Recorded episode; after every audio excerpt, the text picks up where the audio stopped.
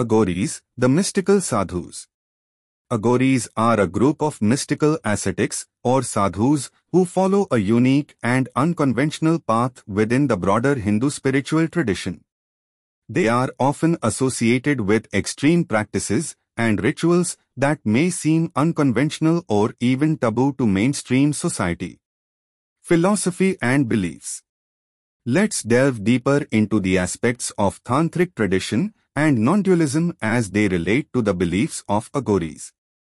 Tantric tradition 1. Rituals and practices Aghoris adhere to the Tantric tradition, a spiritual path that emphasizes the use of rituals, symbols, and practices to channel divine energy.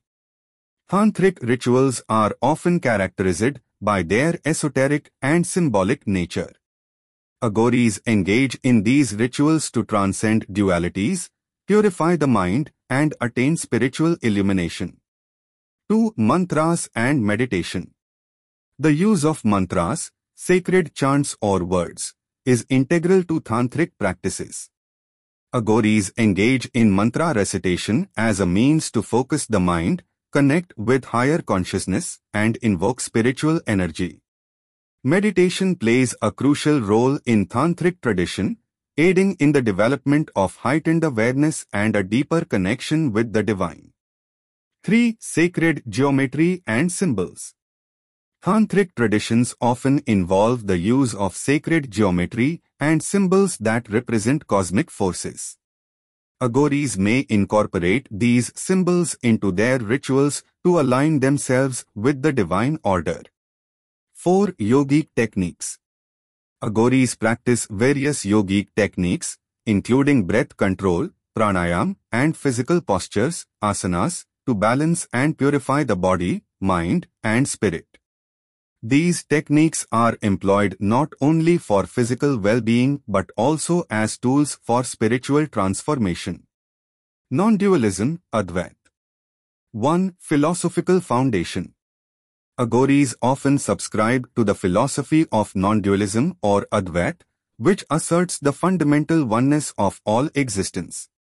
In Advait Vedanta, there is a recognition that the ultimate reality, Brahman, is beyond attributes and forms, and the individual self, Atman, is essentially identical to this ultimate reality. 2. Oneness of self and ultimate reality. Non-dualism posits that the distinction between the self and the ultimate reality is illusory. Aghoris embrace the idea that, at the deepest level, their individual self is inseparable from the cosmic consciousness, Brahman. 3. Transcendence of duality. Aghoris strive to transcend dualities, such as good and evil, sacred and profane, by realizing the underlying unity in all aspects of existence.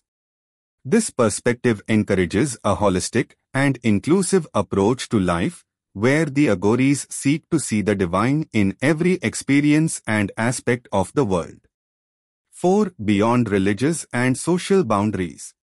Non-dualism goes beyond religious and social boundaries. Aghoris, by embracing this philosophy, may view all spiritual paths as valid and see the divine in all beings, transcending sectarian divisions. 5. Moksha, Liberation the ultimate goal of non-dualistic philosophy is liberation, moksha, from the cycle of birth and death.